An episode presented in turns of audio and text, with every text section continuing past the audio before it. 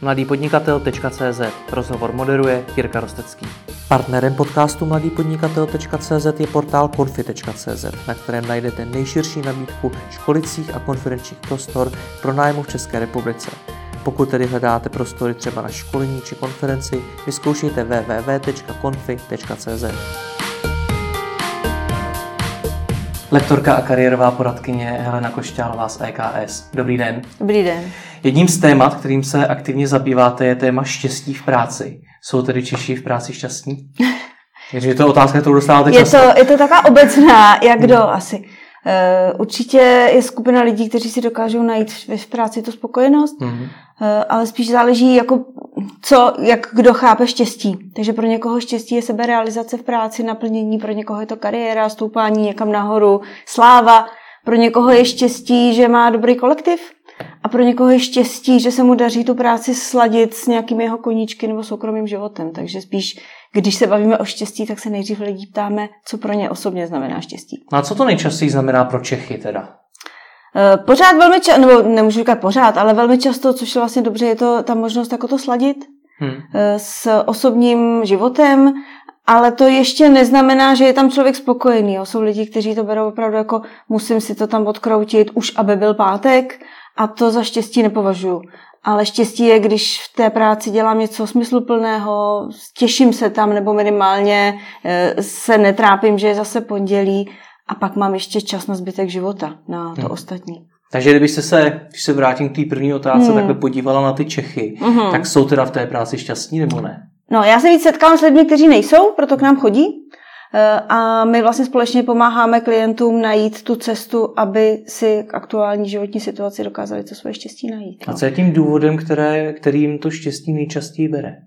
Co je tím důvodem? Eh, často to je, že nevědí, co chtějí, že se třeba dostali do zaměstnání nějakou, už to na začátku vlastně někdy v té pubertě došlo k špatnému výběru tématu, Eh, vystudovali něco, co úplně nebylo jejich srdeční záležitost, ale pak už tam prostě ze setrvačnosti zůstali a příliš nad tím nepřemýšleli. Hmm. Takže my to zase snažíme se to rozmotat zpátky a bavíme se s lidmi o tom, co vlastně by chtěli doopravdy dělat, co by je naplňovalo eh, a hledáme vlastně, kdo jsou, co chtějí, a jaká je realita na trhu práce, co tomu odpovídá. Případně si každý z nás už dneska může vlastně zaměstnání vytvořit vlastní, ušít hmm. si ho na míru, ale musí moc dobře vědět, co chce. Hmm. Takže tím nejčastějším důvodem je to, že ty lidi dělají něco, co vlastně dělat nechtějí. Velmi často ano. A to se láme kdy, nebo o tom se rozhoduje kdy? Vy jste zmínila tu pubertu, hmm. takže někde hmm. při výběru střední školy, nebo hmm. kdy to je? Eh, výběr střední školy je určitě důležitá věc, ale neřekla bych, že je to fatální, že když člověk jakoby udělá chybu v tomhle věku, takže to nejde potom napravit. Co je důležité, je nebrat to právě jako, když už jsem si jednou vybral ten obor, tak se ho křičovitě musím držet celý život. Protože když se podíváte na svět, dnešní svět práce, tak je velmi dynamický, proměnlivý, každý den vznikají nová povolání, těch příležitostí je vlastně neočekávaně hodně a jenom vlastně mít oči otevřené a umět se tomu přizpůsobit a když se změnily moje osobní potřeby třeba, hmm. dost dozrála jsem, chci zase něco jinak, nebo mám rodinu, tak eh, umět zase vlastně odbočit trochu jinam nebo posunout se dál. Když říkáte, že to je jedna z nejčastějších příčin, proč hmm. lidé jsou nešťastní v práci, tak to vypadá tak, že takových lidí bude nejspíš opravdu hodně. Hmm. To si ta, tolik lidí nedokáže správně vybrat střední školu? Eh, to je taková zajímavá otázka. Eh, vypadá to tak, že ne, eh, že ten výběr, ono kariérové poradenství, jak dneska funguje na školách, tak pořád ještě, protože není tam prostor na nějakou individuální práci, není příliš času na ty děti, rodiče si s tím kolikrát sami taky neporadí, tak je to těžké, protože vlastně dneska podle výzkumu třeba Světového ekonomického fóra až 65% dětí, co jsou teď na základní škole, budou pracovat v oborech, které ještě neexistují. Hmm. To znamená, na co my ty děti vlastně připravujeme, na ně nevíme. Jo. A Právě ale většina dospělých pořád ještě funguje taková tak moje generace a starší generace přemýšlí v tom, vyber si obor, hlásíš se na školu a tím už budeš. Jo? Hmm. A my to víc převádíme, vyber si téma, které tě zajímá a tím se můžeš zabývat, ale můžeš se obohacovat a přibírat si k tomu nová další témata. Že hmm. spíš jako nechápat výběr školy jako výběr jediného možného povolání, jediné profese, ale vybírat si povolání nebo vybírat si školu podle témat, podle toho, čemu se chci, čím se chci dále zabývat a dá se to v průběhu života měnit. Takže za to můžou rodiče? Takhle bych to neřekla, oni dělají to nejlepší, co můžou. Eh, ale vlastně osvěta asi, oni to nevědí, že se ten svět takhle mění, eh, málo se o tom mluví, eh, když už tak vidíme jako roboty, což, což je taková jako hrozba, aby nám roboti nesebrali práci, ale málo nás napadne, že všechny ty dnešní změny v technologiích, ta robotizace a tak dále, s čím se setkáváme, tak každý malý detail má jakoby domino efekt, dopad na trh práce poměrně fatální. Hmm. Mně jde o to, že vy jste zmínila například to kariérní poradenství mm. na školách a to, když se zmíní, tak je to něco, co pravděpodobně bude cílené na ty studenty, mm. že se tam ten poradce mm. bude povídat s těmi studenty. Ale z toho, co mi říkáte, mi vyplývá, že by možná se vyplatilo, aby někdo mluvil i s těmi rodiči. Mm-hmm. Je i tohle to cesta? E, určitě. E, a vlastně já mám zkušenost, že když k nám přijde nějaký dospělý klient a má vlastní děti, tak většinou k nám potom pošle i ty svoje děti, hmm. když vidí, jak to funguje, co to kariérové poradenství nebo kariérový coaching, co to vlastně obnáší. Hmm. Co tomu chybí, aby tohle na školách fungovalo?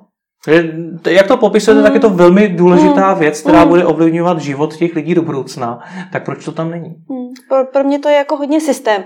Eh, já nemůžu říct, že by se na, na školách nic nedělo. Hodně vidím, že tam jsou nějací kariéroví poradci, většinou pořádají pro děti nějaké exkurze, chodí třeba besedy s odborníky, že ti učitelé dělají, co mohou, aby je seznámili s tím, jaké jsou, jaká jsou povolání. To určitě si myslím, že je na školách na poměrně dobré úrovni. S čím ale ti učitelé moc nepracují, je ta příprava na tu změnu, hmm. což je vlastně výchova, jo, osvojování nějakých kompetencí, abych já, až budu dospělá, nebo to dítě, až bude dospělé, bylo schopno si potom v tom rychlém dynamickém světě samo nějak poradit. Vyrovnat se s tím, že se mu každou chvilku něco mění, eh, umělo si třeba i vybrat z toho nepřeberné množství příležitostí, protože dneska je tolik možností, že je to až zahlcující. Hmm. Takže na tohle ty děti třeba připravit, s tím se zatím moc jako nepracuje. Jak se dá na něco takového připravit? Eh, je to o kompetencích. Je to o tom, že třeba člověk, eh, jedna z kompetencí je schopnost znát sám sebe a sebe se prezentovat. To znamená, zpracuju se sebe reflexí, přemýšlím, kdo jsem, eh, co potřebuju ke štěstí, nebo jo, kde mi vlastně třeba, jaké mám silné stránky a kdy fungují optimálně a kdy ne. Hmm. Eh, co potřebuji, abych se cítila dobře. Jo, takže když my třeba pracujeme s dětma, tak jim dáme nějaký jako zážitek, eh, mají nějaké třeba projektové, projektové zážitky a potom se jich ptáme, tak dobře, tak bylo vám příjemné, že jste byli ve skupině a pár dětí řekne, jo, my jsme si navzájem pomohli a někdo řekne, ne, já bych si to radši udělala sama. Jo, tak je to takhle, chceš to takhle častěji, jo, bavíme hmm. se o těch důsledcích, dáváme ty věci do souvislostí. A někdo dojde k tomu, že je spíš ten samotář a že vlastně proto bude vyhledávat třeba takové pracoviště, kde tohle bude moct mít. Hmm. Někdo zjistí, že radši pracuje rukama nebo radši má hmotné výstupy, někdo má radši něco virtuálního, někdo radši kreativní věci věci. Jo? To je vlastně, hmm. to jsou takové ty detaily, které je dobrý o sobě zvědomovat. Takže když se s tím začneme s těma dětma, tak oni jsou potom mnohem lépe schopni si říct, já vím, že tohle nechci, protože jsem ten typ, pro kterýho tohle není dobrý a přemýšlím nad tím, co by pro ně bylo dobré jiného. Hmm jste zmínila jako jedno z doporučení vybrat si ten obor, který mm. toho člověka baví. Já s chodou okolností teď docela často jezdím po školách. Včera jsem například přednášel pro studenty druháku a tam jsme se jich zrovna mimo jiné ptali na to, co je baví v jejich životě. Mm. Nebo jestli už ví, mm. čemu by se chtěli věnovat. Zvedlo ruku sotva pár mm. jedinců. Nena, nenarážíme tady tedy na tu krutou realitu, že ty studenti to jednoduše neví, co je baví. Jo, jo. Já hodně často taky slyším, ono je nic nebaví. Já si jako všímám eh, vlastně taková jako zajímavá věc, nevím, jestli to je náhoda, ale eh, když pracuji s dětma, tak vidím, že ty prvňostupňový, ty děti, co jsou malinkatý, nebo že v té školce, tak když se jich vidíte, že se dokážou sami nějak zabavit, vidíte, že něco baví. A většinou mají i celkem jasnou představu, čím chtějí být, tady ty malinký děti čo, tak popelář nebo veterinářka samozřejmě, ale, ale jako jsou pro něco zapálení. A pak se něco stane kolem toho sedmého ročníku, kdy přichází ta puberta, je to logicky, ty děti sami bojují se všema těma hormonama a, a se všema změnama, které se s nimi dějou. A najednou ty, ty dětský sny často zapadnou, no ježiš, popelář, to byla blbost. Ale nic nového za to jakoby nedokážou dosadit. Jo? A když se s těma dětma o tom bavíme, tak se vracíme jako zpátky, což je ostatně i technika, kterou používáme, když pracujeme s dospělými. Když přijdou a říkají, já nevím, co chci. Říkáme, co vás bavilo, když vám bylo pět třeba. Hmm. Jo. A neznamená to, že když mi v pěti bavilo dělat bábovičky, takže teď se stanu stavitelkou báboviček, ale bavíme se o tom, co byla podstata jo, té činnosti. A když bych to měla třeba vysvětlit například u těch báboviček, tak vám deset dětí řekne, že rádo dělalo bábovičku, ale někdo to byl, protože udělal krásný bábovičky, pak zaval maminku a chtěl se s nima pochlubit. Jo, tak tam byl takový ten moment, dělal jsem to proto, abych to mohl ukázat třeba. Eh, někdo měl úplně originální bábovičky, nepoužíval formičky a používal něco jiného. A ta, ta kreativita tam vlastně zpravidla celý ten život zůstane. Hmm. A když se s tím dítětem tak nebo s tím dospělým už bavíme, tak zjistíme, že třeba potřebuje, aby tam byla splněná ta kreativita, která nemusí být v bábovičkách, ale může být úplně jakékoliv jiné zaměstnání. Nebo jiný důvod bábovička může být třeba kolektivní. Jo? Dělali jsme to spolu. Eh, jo, cokoliv, práce, práce s tím materiálem. Prostě ten důvod, proč to člověk dělá, nebo možnost soustředěně, možnost organizovat si bábovičky pěkně do řady a pak ten hmm. člověk třeba může být dobrá účetní. Jo, hmm. on vlastně, ta naše podstata lidská, ta naše základní kvalita se většinou nemění, většinou se s ní rodíme. A když budeme přemýšlet, co jsme dělali rádi jako děti, tak tam většinou tu podstatu najdeme, jen se projevuje v jiných činnostech a v jiném kontextu. Mm-hmm. Hodně mluvíte o těch malých dětech. Hmm. Znamená to, že ty středoškoláci nebo vysokoškoláci už jsou tak trošičku ztracené generace v tomhle ohledu? To si nemyslím. Tam jenom o tom jako vrátit se zpátky v myšlenkách, co mě bavilo a umět to zase vrátit do toho života. Hmm. Jo, nemyslím si, že ztracený k nám chodí klienti, který je třeba 50. To taky a je nějaká nedím. hranice, kdy hmm. už ten člověk to asi nenajde, to, co ho skutečně bavilo? Nebo to není o věku vůbec? Myslím, že je velmi individuální, ale myslím, že někomu to déle trvá, to ano. A protože s výchovou se trošku formujeme, často i deformujeme a pak je velmi těžké najít tu naši původní podstatu. Hmm. Protože pak říkám, tak jsem, tak jsem třeba plánovací typ a mám to opravdu od přírody, anebo mě k tomu vycepovali rodiče. Jo? Tohle je někdy jako otázka. Takže se vracíme eh, je k tomu takové jako eh, krásný, krásné schéma nebo krásná teorie, o tom i kniha, která se jmenuje Core Qualities, napsal to Daniel Hoffman a pracuje s takým jakoby core kvadrant se to jmenuje, to znamená kvadrant klíčových dovedností nebo klíčových kvalit, kde se pracuje s tím, co je původní kvalita, co se stane, když to s tou kvalitou třeba přeháním, kdy mi pomáhá a kdy mi naopak už škodí, Hmm. A potom, co je protiklad té kvality. Takže někdy, když, se pom- když pomáháme klientům tohle najít, je to opravdu někdy složitá cesta, tak eh, když si nemohou vůbec vzpomenout, co je, co je prostě bavilo jako děti, tak se bavíme o tom třeba, co jim lidi vyčítají. Hmm. Za co je třeba nejvíc jako obvinují, protože to může být ta přehnaná kvalita. Nebo se bavíme o tom, co na druhých obdivují. Třeba hmm. ta moje teta, ta je ale pečlivá, tak to může být, protože to je vlastně přirozeně protiklad té mojí původní kvality, nebo co na lidech nejvíc nesnáším. Často se to dá odhalit podle toho, že máte třeba v kolektivu někoho, kdo vám fakt z nějakého důvodu nesedne a nějaká vlastnost vás na něm úplně irituje, Často to může být někdo, koho máte jako doma blízko a jedna jediná vlastnost vás úplně dokáže rožavit do běla. Tak to je určitě důvod, že to nasedá do toho vašeho vlastního kvadrantu. Hmm. A podle toho vlastně dokážeme najít, co byla ta původní kvalita. A pak už jde jenom o to ji umět zase skrotit a řídit. Vlastně to je, to je sebeřízení. Hmm. Ten člověk si ale už musí někdy v deváté třídě, v osmé, deváté mm. třídě rozhodnout o tom, na jakou tu střední školu půjde. To znamená, že si v podstatě musí vybrat i obor, kterému mm. se bude věnovat. Mm. Je to správný věk na takhle důležité rozhodnutí? Hmm. Kdybych mohla ovlivnit systém, tak si myslím, že to úplně nejsprávnější není, protože pro ty děti v tomhle věku je to opravdu velká zátěž. Hodně z nich to řeší takovým tím únikem na gymnázii, kde se dá ještě chvilku počkat.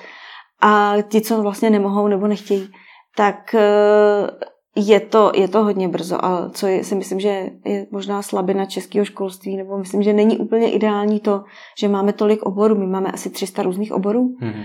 a v některých zemích zahraničí mají třeba, nevím, 50. A myslím, že to stačí, že se nemusíme takhle strašně specializovat, obzvlášť když nevíme, co bude za těch 40 let. Jo, že stačí mít, dostat dobrý základ a k tomu mít nějaké kompetence a potom se dál učit na tom pracovišti. Hmm. Protože se velmi často setkáváme s tím, že je to skoro 50% středoškoláků, kteří říkají, že by si byli bývali vybrali jiný obor, což 50%. je velké číslo. Hmm, asi hmm. 48 u maturitních a u těch nematuritních je to taky možná ještě trošku víc. Hmm. Já se i já na těch přednáškách s tím setkávám, hmm. těch studentů je opravdu hodně. Proč tu školu nezměnějí? To je zase otázka. Jo. Někdy, to je, eh, někdy to je vlastně rodina, která si přeje, když už to do toho šel, tak to vydrž. Eh, někdy to může být eh, vlastně i ta škola, protože ten systém je, že jsou placení za studenta, tak se snaží ho motivovat a nějak ho tam udržet. To je jako realita českého školství taky. Může to být, že prostě neví co jiného.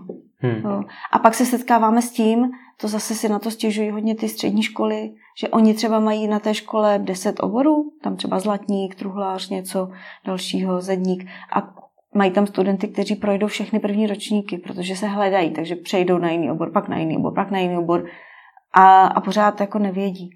E, pro mě určitě změna oboru není problém, ale změnit obor desetkrát během deseti let taky není úplně ideální. A je to zase ta sebereflexe, o které jsem mluvila. To znamená, když už jsem udělala chybu, tak nejdřív si umě dobře pojmenovat, co mi na tom vlastně vadí. Jo, hmm. proč si myslím, že ten obor je špatný. Hmm. Jo, protože někdy, už když to říká dítě v prvním ročníku, ještě nezažilo žádnou praxi, tak to může být třeba jenom střed s učitelem. E, takže spíš, co je to ten důvod, proč se domnívám, že tenhle obor není pro mě? A jestli si vůbec to dítě dovede představit, co jiného by mohlo s tím oborem dělat. To hmm. taky často vidí, jenom seš na truhláři, tak budeš dělat toho truhláře, ale když je někdo šikovný na práci s dřevem, tak může dělat spoustu jiných věcí. Hmm. Jo, takže to je jenom o tom, jako jestli si dovede vůbec představit, že by to uplatnil i v jiném kontextu, pak by bylo možná škoda to opustit. A nebo ano, je to opravdu špatný obor, pak ať ho pak ať si raději najde jiný, ale měl by předtím dobře promyslet, co je to ten jiný obor a čeho se příště chce třeba vyvarovat. A kdy v tom životě člověka je taková nejpříhodnější chvíle na změnu toho oboru? Je to ještě na té škole, kdy hmm. na druhou stránku ještě furt ten člověk může hledat a tu chybu může udělat i při tom druhém výběru? Hmm. A nebo je to po té škole, kdy zase na druhou stránku může začít chtít studovat něco úplně od nuly? Na změnu, myslím, není pozdě vůbec nikdy. A vzhledem k tomu, jak funguje dnešní svět práce, tak naopak musí, velmi často ji zažíváme až nedobrovolně tu změnu. Mm-hmm. Takže takhle bych to asi jako neřekla.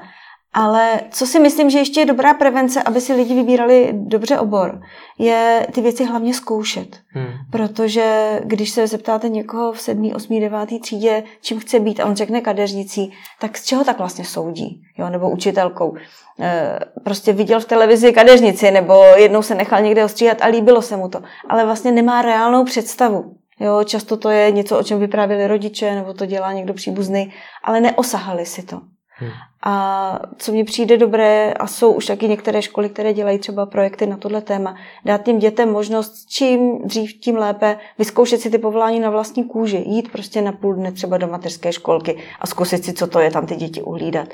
A, a potom zreflektovat, co se mi tam líbilo, co se mi tam nelíbilo. Hmm. Protože bavit se jenom na základě teorie je někdy jako náročné, takže Jo, oni vám řeknou, já bych to hrozně chtěla. A až když to dostanou, tak zjistí, že to vlastně nebylo ono. Hmm. Tak uh, určitě mít ty, ty praktické zážitky. Takže když se potom ptáte na tu změnu, tak pro mě je dobré dělat další změnu po tom, co jsem učinila nějaký nový vlastně praktický zážitek. Jo, takže na té škole šla jsem na odbornou školu, měla jsem praxi, něco jsem si vyzkoušela a teď už vím, na co jsem si sáhla, co chci víc a co chci méně. Hmm. Takže pokud je o věk, tak samozřejmě, že je lepší eh, zkoušet ty změny ještě za mladá, dokud třeba ty mladí lidé nemají děti a nemusí nikoho živit a tam jako rok života vlastně nehraješ, vezmete, jak dlouhý je lidský život, tak jakoby ztracený jeden rok na špatné škole vlastně není taková ztráta. Hmm. Eh, navíc si tam třeba mohou najít jiné kamarády a v budoucnu s nimi třeba rozjedou nějaké podnikání. Jo? Nebo něco, co se naučili na té škole, tak přeci jenom zpětně použijou v nějakém jiném kontextu, takže to ještě není to vyhozený rok. Když říkáte nějak si to vyzkoušet, tak nás může sledovat i hodně lidí, kteří by třeba chtěli podnikat. Dá se něco jako podnikání vyzkoušet? Hmm. Podobně jako v příkladu té kadeřnice. Dá se zkoušet, eh, dají se určitě zkoušet určité komponenty. Když si vezmete, co třeba souvisí s podnikáním, tak určitě určitá zodpovědnost za něco. Eh, nebo schopnost kreativně něco připravit. Eh, jo. Takže tyhle věci vlastně se dají vyzkoušet i v nějakém jiném kontextu. Mohou to být nějaké projekty, můžou školy přesně mít, tak jak jsou bývají, bývají někdy ty fiktivní firmy například. Eh, ale může to být i tak, že třeba rodiče, když vidí, že chlapec chce vést cukrárnu, v pěti letech nebo v deseti letech, tak proč mu to jakoby neumožnit to simulovat? Jo? Že hmm. pozveme sousedy, uděláme kavárnu, já ti dám rozpočet, ty nakoupíš, upečeš, pozveš sousedy, oni zaplatí a uvidíme, jestli to funguje. Jo? A to se dá vlastně zkoušet už i s malýma dětma, který to berou hrou. A oni můžou zjistit, že eh, to byl dobrý nápad, ale že třeba strašně vadilo, že ty sousedi pak chtěli si pořád něco objednávat a to dítě to třeba nestíhá, nebo že ho nebavilo péct, ale bavilo ho obsluhovat ty hosty. Hmm. A můžeme říct, aha, takže asi nechceš být ten pekař, jak jsi myslel, ale možná nějaká práce s lidmi je to, co tě láká. Jo, vlastně se nám to takhle zužuje ten výběr, když si toto dítě vyzkouší. No, takže vlastně i to podnikání, jo, myslím si, že i to je tím, že, dí, že rodiče dají dětem kapesný a naučí ho zacházet s penězma, je vlastně svým způsobem příprava na podnikání. A když se nebudeme bavit hmm. jenom o těch dětech, hmm. ale i o těch, o těch, dospělých. o těch dospělých, tak ti mohou zkoušet, jak a jak se vůbec na takovou změnu oni můžou připravit. Hmm. Hmm. Tam si myslím, že když už jsem dospělá, tak bych eh, si sepsala, hodně bych pracovala s tou teorií, to vlastně taky k nám chodí lidi, kteří váhají, jestli ano nebo ne tak uh, už máme na čem stavět, máme zkušenosti. A můžeme říct, co se vám líbilo na té třeba práci, kde jste byl jako zaměstnanec, co se vám tam nelíbilo, vybereme pro a proti a potom se bavíme o tom, co si myslíte, že by bylo fajn na tom podnikání. A buď ten člověk už soudí z nějaké konkrétní zkušenosti, jo, když se ptáme, proč si myslíte, že být nezávislým by pro vás bylo třeba dobré, no tak si to tak říkám, tak pak hledáme nějakou jinou životní zkušenost kdekoliv, o kterou se můžeme opřít, kde to ten člověk už zažil. Nemusí to být hmm. profese, může to být eh, něco doma třeba, nebo skauti, nebo jo, nějaký, nějaký jiný koníčci, zase zpátky do dětství. A pokud se nemá vůbec o co opřít, tak eh, se snažíme, aby bylo maximum těch věcí, o které se opřít může a u těch, eh, u kterých vlastně nemáme o co se opřít, tak eh, je fér tomu člověku nebo si s ním o tom popovídat dobře, vy se tady něco domníváte, sice nevíte, jestli je to pravda nebo ne, stojí vám to riziko za to, chcete to zkusit a pak už vlastně musí skočit do vody a plavat. No. No, podnikání samozřejmě obnáší, obnáší nějaká rizika, ale pokud si hned nevezme mnoha milionovou půjčku, ale jde po nějakých menších krocích, tak eh, ta cesta zpátky vlastně tam vždycky ještě je. Co jsou takový ty nejčastější, řekněme, na, naivní domněnky, se kterými se setkáváte? Myslíte k podnikání? Můžeme i obecně. Mm, hodně to je, uh, nebo naivní. Uh, co lidé chtějí, často je ideální kolektiv, tak to je taky něco, co nejsme schopni úplně ošetřit. A přitom je to, jo, rozumím, že to je pro většinu lidí velmi důležité i pro mě ale dát si to jako podmínku při pracovním pohovoru nebo myslet si, že když budu podnikatelka, že si vyberu jenom ty skvělé lidi a budeme kamarádi, tuhle záruku nemáme nikdy. Hmm. Jo, tak tam jenom je dobré vědět, eh, že tam to riziko může být.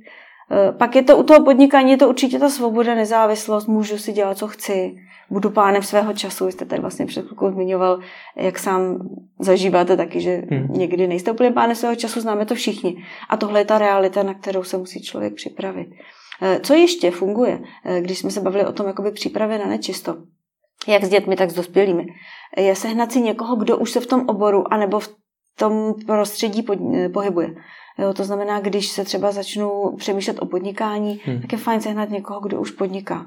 Ať už v mém, anebo v jiném oboru. A zeptat se, obozvat ho na kafe, říct, hele, já si myslím, že budu svobodná, že si budu moct dělat, co chci. Řekněte mi, je to tak, není to tak? A vy můžete říct, tohle je moje zkušenost. Jo, takže už aspoň něčí zkušenost může být eh, tím eh, závažím na váhách, když se rozhoduji, tak to může pomoct. Hmm. A ještě mě zajímá z hlediska té skutečné změny. Jak se člověk, který už dneska má své závazky, má rodinu, platí hypotéku a tak dále, tak dál, jak on se může připravit na to, aby to tu změnu vůbec udělal? Protože pro takového člověka není jednoduchý změnit práci mm. v oboru, na tož najít si práci úplně mimo obor. Mm, mm, mm. To máte pravdu, že právě proto říkám, že eh, my hledáme nebo pomáháme lidem, aby si našli svoje místo v kariéře vždycky v souladu s aktuálním životem. Hmm. Jo, takže jsou situace, kdy to vlastně je vyloučené. Jo, to je třeba, když je matka samoživitelka a opravdu musí mít na nájem, protože jinak by se ocitla na ulici, tak tam musí, a myslím si, že každý, každý člověk to pak jako chápe, eh, že musí vlastně zapomenout dočasně, ale ne na věky, dočasně třeba na své sny, protože potřebuje řešit nějakou krizovou situaci. Ale pokud je to rodina, kde je více příjmů, tak eh, pak je to vždycky o tom, jaké jsou možnosti toho člověka. Vždycky se ptám, když jsou ti lidi třeba bez práce a mají třeba Možná oni říkají, já bych si dokázala v oboru najít práci do měsíce, ale chci změnu. A já říkám, dobře, ale bude to trvat nějakou dobu, eh, než k té změně dojdeme, kolik času jste schopen, jako jak dlouho můžete být bez té práce. A ten člověk říká, já mám finanční rezervu na půl roku. Říkám, dobře, bavíme se tady o půl roku a víme, že do půl roku budete potřebovat práci. A potom si rozvrhneme harmonogram, do kdy ten člověk je schopen hmm. vlastně podnikat nějaké kroky ke změně a kdy už to nejde. Jo, většinou tam nějaký jako polštář trochu bývá. A jak zaujmout zaměstnavatele v oboru, který nemá vystudovaný, nemá v něm zkušenosti, nemá v něm vůbec žádnou praxi, reference, nic? Mm. Zase jde o to změnit trochu to myšlení, jak svoje, tak těch zaměstnavatelů u toho pohovoru. A nejít přes tu logiku oboru, to znamená, pracovala jsem v automobilovém průmyslu, tak zůstanu na věky v automobilovém průmyslu, ale co jsem tam dělala? Byla jsem tam třeba organizátorka něčeho, koordinátorka, manažerka, tak eh, pokud je někdo manažer tak vlastně a má nějaké dovednosti, tak jde přes ty takzvané měkké dovednosti, které jsou přenositelné do jiného kontextu. Ty měkké, to je třeba schopnost komunikovat, řídit lidi, eh, organizovat si práci, být kreativní, protože to se dá vlastně přenášet do jiného prostředí. A je to o tom zase tohle si uvědomit, že to mám, mít důkazy, že to mám, Jo, když vám tady budu tvrdit, že jsem kreativní, mám nějaký příklad situace nebo mám nějaký produkt, na kterém bych vám to mohla dokázat. I když není z automobilového průmyslu, hmm. tak bych vás tím dokázala přesvědčit, že tu kreativitu mám a že se to dokáže vlastně přesunout do toho jiného kontextu. Je to přes ty kompetence. No. Hmm. Pojďme k těm zaměstnavatelům. Hmm. Jak oni ovlivňují štěstí zaměstnanců v práci? Samozřejmě velmi. Eh, a dneska už se setkáváme s tím, že zejména v těch eh, firmách, kde jsou mladí lidé, kteří už si umí říct, eh, co se jim líbí a co se jim nelíbí, a taky jsme žijeme v době, kdy je poměrně dost nízká nezaměstnanost, což hraje do karet těm zaměstnancům. A zaměstnavatel, pokud si chce udržet eh, dobrého zaměstnance, tak už se mnohem více snaží, než jsme byli svědky třeba někdy v minulosti. Ale eh, co určitě by měl dobrý zaměstnavatel řešit, je čím toho zaměstnance motivovat a ne vždycky to jsou peníze. Eh, je nějaká hranice dost dobrých peněz, které člověku stačí, což máme každý nějak individuálně nastaveno a nad tu hranici, když mu dáte o 2000 víc, tak už ho tím tak neohromíte, pokud ty podmínky jinak nejsou dost dobré pro něj. Takže jsou lidé, kteří třeba uh, už nebudou brát větší peníze a klidně půjdou na nižší plat, pokud třeba dostanou větší autonomii. No, větší důvěru třeba, možnost o něčem rozhodovat. Někdo zase potřebuje bezpečí. Jo, to znamená, raději půjde třeba do nějaké státní firmy, kde je něco předem naplánované a předvídatelnější pro něj, než do nějakého biznisu, kde se všechno mění z hodiny na hodinu, i když by tam třeba měl větší peníze, protože zase má nějaká kritéria. Eh, říká se tomu kariérové kotvy.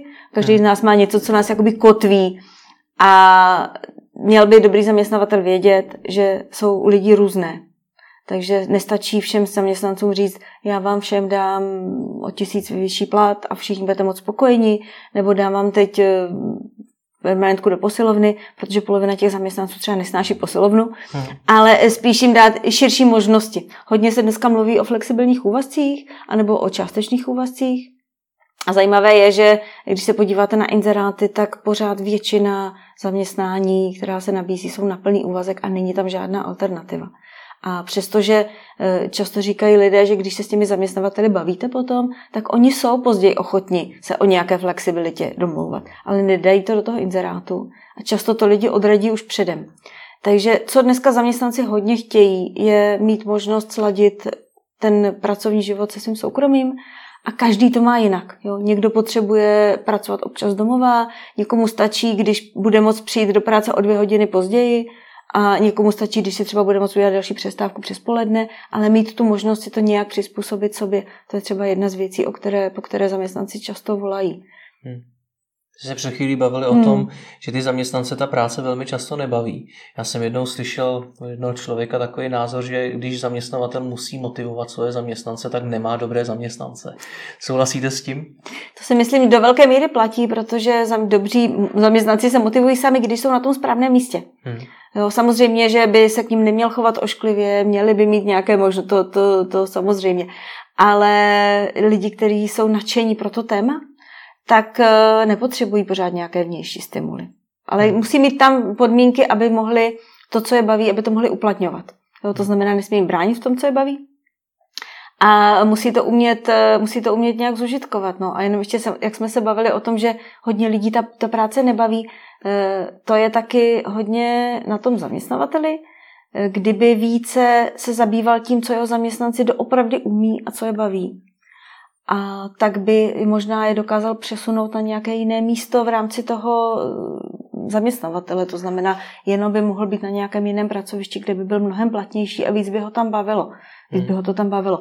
Takže eh, a zase jsou to třeba ty nějaké kompetence a kam se lze ještě i podívat je, co ten člověk dělá vlastně ve volném čase.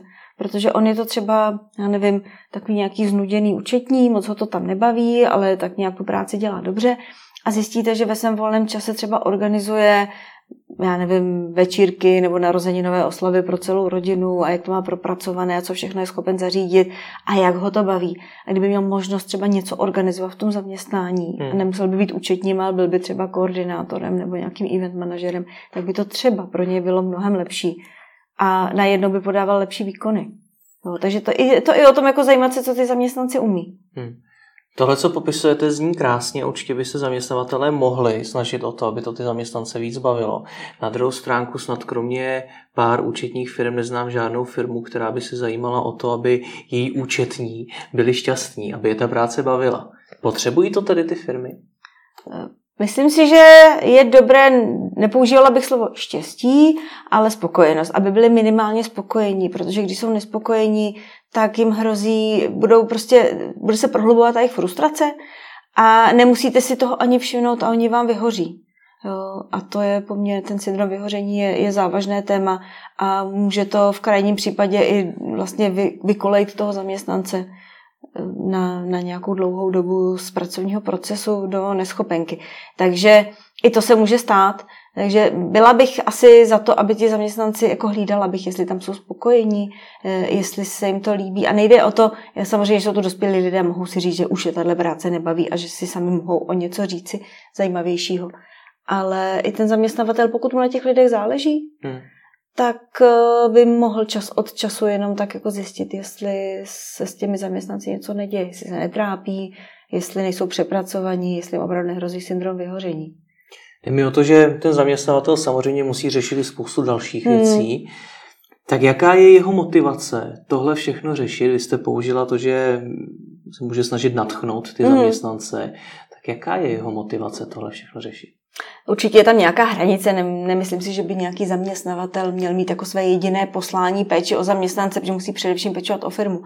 Na druhou stranu ta firma se skládá z těch lidí a minimálně o ty klíčové zaměstnance, když mu tam budou chybět tak eh, by si měl rozmyslet, jestli je pro něj lepší, aby mu tam fluktuovali, aby musel ztrácet co půl roku čas tím, že bude dělat nová výběrová řízení a schánět nové lidi, anebo jestli bude investovat do toho, aby se mu tam dlouhodobě udrželi. To znamená, ti zaměstnanci, kteří mu tam podávají ty výkony, kteří jsou ty mozky té firmy, tak minimálně tyhle bych se udržet snažila.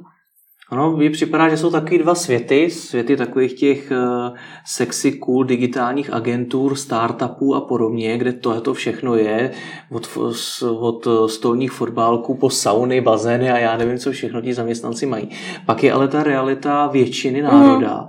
který pracuje v úplně jiných firmách, kde mi připadá, že ty firmy takhle nepřemýšlejí. Mm, mm. Jakou mají motivaci tyhle ty firmy od supermarketů po automobilky, po různé továrny hmm. a tak dále, tak dále? Hmm. Eh, máte pravdu, že ten svět těch fotbálků a, a, a cateringů na, zaměstn- na, na pracovišti je trošku jako sci-fi a těch firm je opravdu jenom málo. Hmm. A já si myslím, že ani u většiny firm není to nutné. Já třeba ke štěstí taky nepotřebuji fotbálek. Okay. Ale, ale vlastně jenom tak jako to, aby člověk dělal to, co ho baví a cítil se tam spokojeně.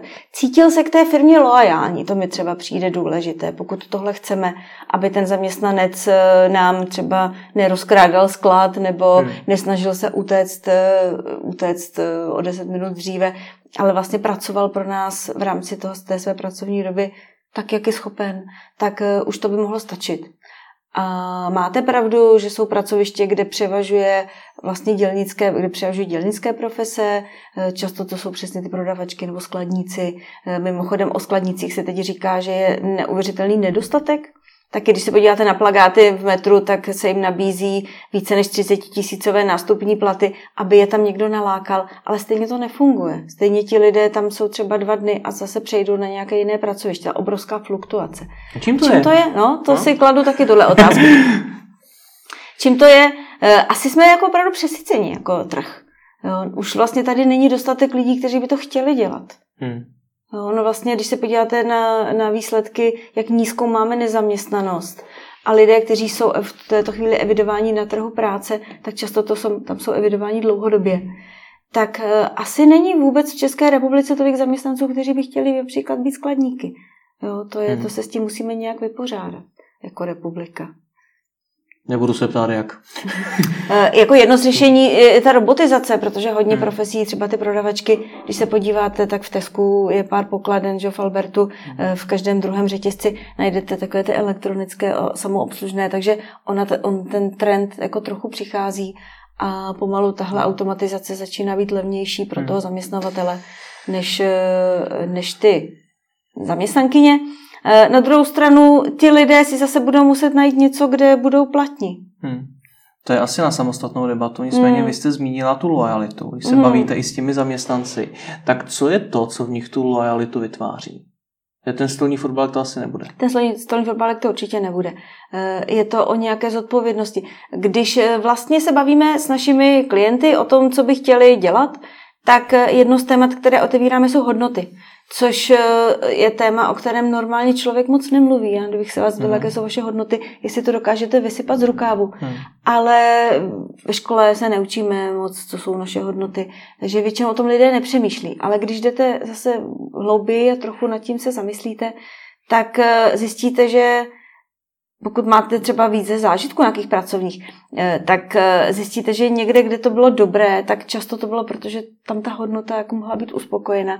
A často lidi jsou zaměstnáni a říkají, něco tady nesedí, něco se mi tady nelíbí. A když se ptáme co, tak zjistíme, že tam je nějak v zásadním rozporu jeho klíčová hodnota. Jo.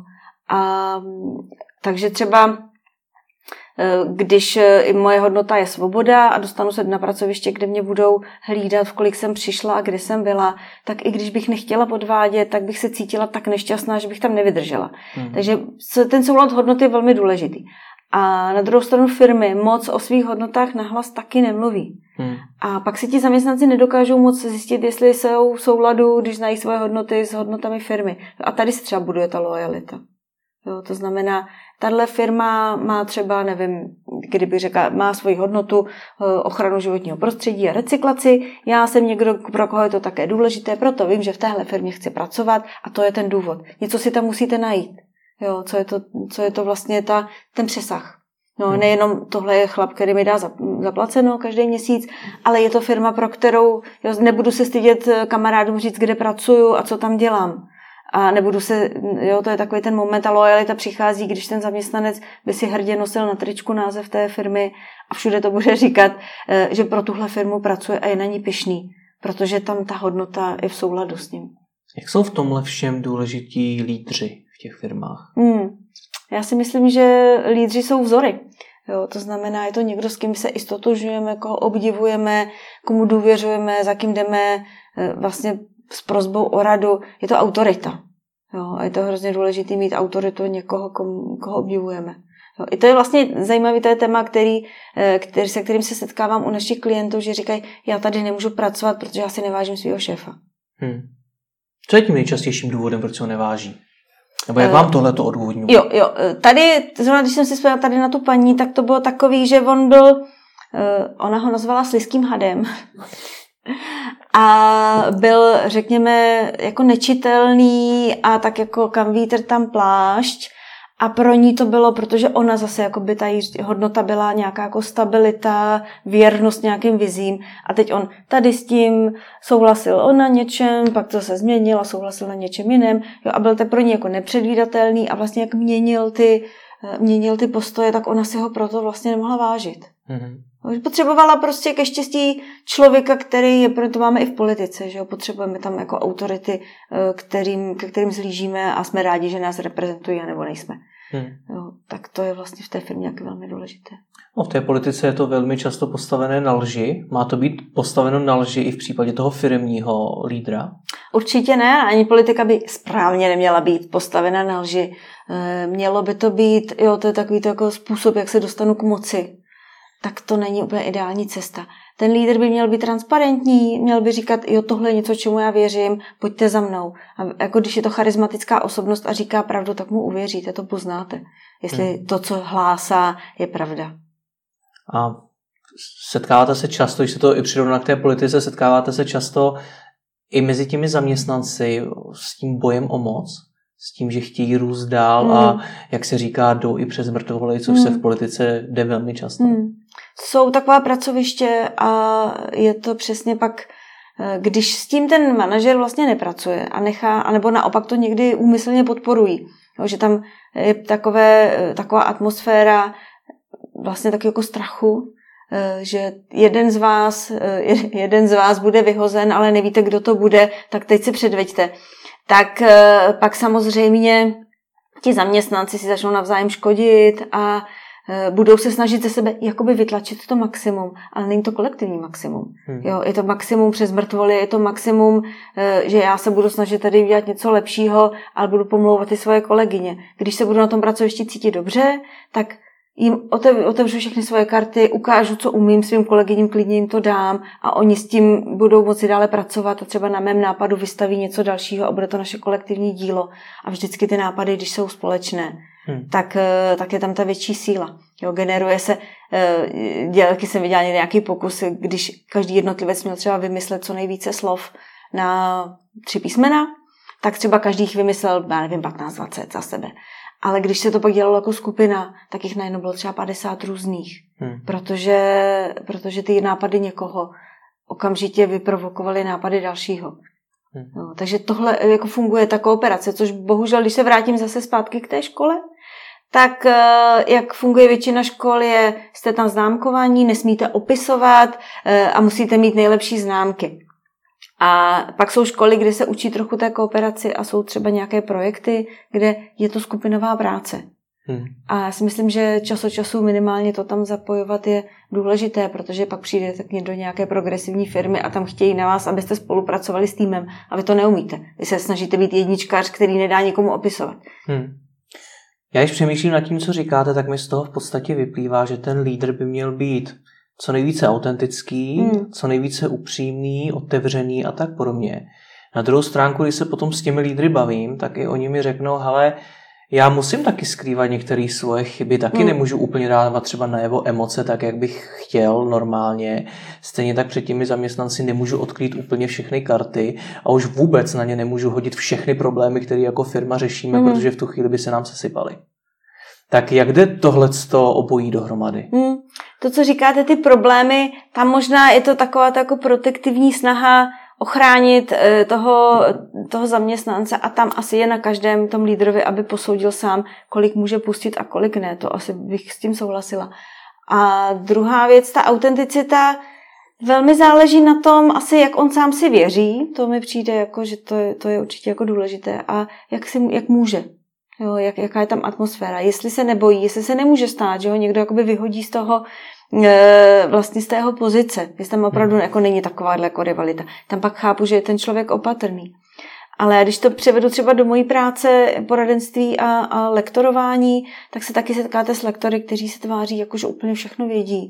A i když neznají odpověď na tu otázku, tak přistírají, že ji znají. Hmm. A a pak jsou uh, učitelé a, a lektoři, kteří úplně klidně přiznají, tohle nevím, musím se na to podívat, uh, ale, ale vám to stejně nevadí jako studentovi. Protože hmm. vidíte, že je autentický a vidíte, že umí něco jiného a že přiznal, že je člověk a že na sobě pracuje. Jo, hmm. Takže vlastně je to hodně o tom, kde si to člověk dovolí a kde ví, že si to může dovolit. Ještě mi musíte vysvětlit to charisma. Jak máme my zaměstnavatele vidět, jestli máme dobré charisma. Já si myslím, že to jako z toho člověka vyzařuje. Když se vrátím zpátky k tomu sebepoznání tak, a k té klíčové kvalitě, kterou máme, tak eh, je velmi důležité prostě nepotlačovat. Jo. Takže někdo je třeba temperamentní, tak jako bláznivější člověk, ale pokud je to jeho kvalita, eh, tak je to lepší, aby se to občas projevilo, protože to může na tom pracovišti odlehčit situaci, než aby předstíral, že je seriózní, protože to potlačování sebe sama se někde vrací. Hmm. Jo, a když je člověk sám sebou a k tomu ještě něco umí a má za sebou něco, co dokázal, tak uh, určitě ty zaměstnanci ho respektují. Hmm. Jo, to si myslím, že jako je někdo. A ještě vlastně něco dokázal a přitom je otevřený a chce tím zaměstnat, i od nich se učit. Jo, je to takový ten jako partnerský přístup. To si myslím, že je taky něco, čeho si lidi hodně cení. Hmm. No a jak si myslíte, že se tohle všechno, o čem se bavíme, bude do budoucna vyvíjet? Zmínila jste, že teď v roce 2018 máme přes 300 oborů, mm-hmm. že tom další budou přibývat, nevím, kolik jich zaniká. Mm-hmm. Zmiňovala jste robotizaci, čeká nás virtuální inteligence, umělá inteligence, virtuální realita a podobně. Mm. Spousta dalších a dalších věcí. Jak se tohle všechno bude vyvíjet? Mm. Eh, to samozřejmě neví nikdo. Ty prognozy, které jako jsou reálně k dispozici, tak eh, se dá věřit těm, co jsou tak na pět let dopředu. Co bude dál, eh, co bude dál, to úplně, jako co bude za 20 let, neví si s jistotou nikdo. Ale můžeme tak nějak odhadovat, co se bude dál vyvíjet. Těch faktorů, které tady hrají roli, je hodně. Hmm. A když se bavíme o těch robotech, tak vidíte, že oni to nejsou jenom ty stroje, co montují auta někde v továrně, ale jsou to i ty chytré softwary, říká se tomu bot. Mm-hmm. A je to vlastně eh, něco, co umí pracovat v nějakém systému. Jo. Je to třeba Google překladač, eh, je to třeba eh, software, který umí třídit informace, psát nějaké jednoduché články. A to znamená, že oni ti jakoby roboti dokážou do určité míry nahradit takovou tu rutinní lidskou práci i na těch vyšších pozicích, jako jsou třeba soudci, kde to může vlastně, že to třídění informací do velké míry jako zastat robot, nebo určitá forma překladu, určité psaní žurnalistika a tak dále, personalistika. Neznamená to, že tito lidé by se měli bát o svoji práci, ale budou muset vlastně to, čím budeme stále jako lidi jedineční, je taková ta nepředvídatelnost, originalita, kreativita. Jo, takže a to je to, co by si měli každý jako hýčkat a posilovat. Myslím si, že to bude vypadat tak, že velkou část nějaké rutinní práce převezmou opravdu stroje, a pro nás, pro lidi, bude něco, co je třeba to nové, vymýšlet, dělat originální věci. Na jednu stranu, na druhou stranu i taková ta řemeslo, co se dělá rukama, jako ti truhláři, které jsem tady už zmiňovala, to taky jen tak nějaký robot nenahradí. Eh, a pak je tu trend, eh, který určitě se bude třeba objevovat s tím, jak eh, ty roboti přinášejí takové jakési odličtění, tak bude zase potřeba více profesí, kde je potřeba té lidskosti, ať už to je péče, jo, různé, já nevím, zdravotní sestry, pečovatele, zábavná, nějaká jako zábavná oblast. Um, a nebo třeba návrat ke kořenu, jo, to jsou, už vidíme, že o farmářské trhy, domácí marmelády, tak tohle třeba je taky trend, že lidi budou chtít zase jako trochu více vrátit k tomu jako obyčejnému. Hmm. No, takže tohle je tak nějak jako, co, co, o čem se jako mluví, je, je vidět, že to možná budou nějaké trendy, ale jak to jako dopadne nakonec, je to hodně na nás, na lidech. A pravda je, že jsou lidé, kteří jsou velmi kreativní, ještě se umí prodat, eh, umí s tím pracovat v tom, v tom virtuálním světě a ty mají velkou výhodu oproti těm, kteří jsou třeba jako takový ti poctiví dříči, ale vlastně neumí tohle. No, takže tam jako možná dojde k takovému jako rozevírání nůžek a budeme se muset jako společnost k tomu nějak postavit. Tak uvidíme. Děkuji hmm. vám za rozhovor. Taky děkuji.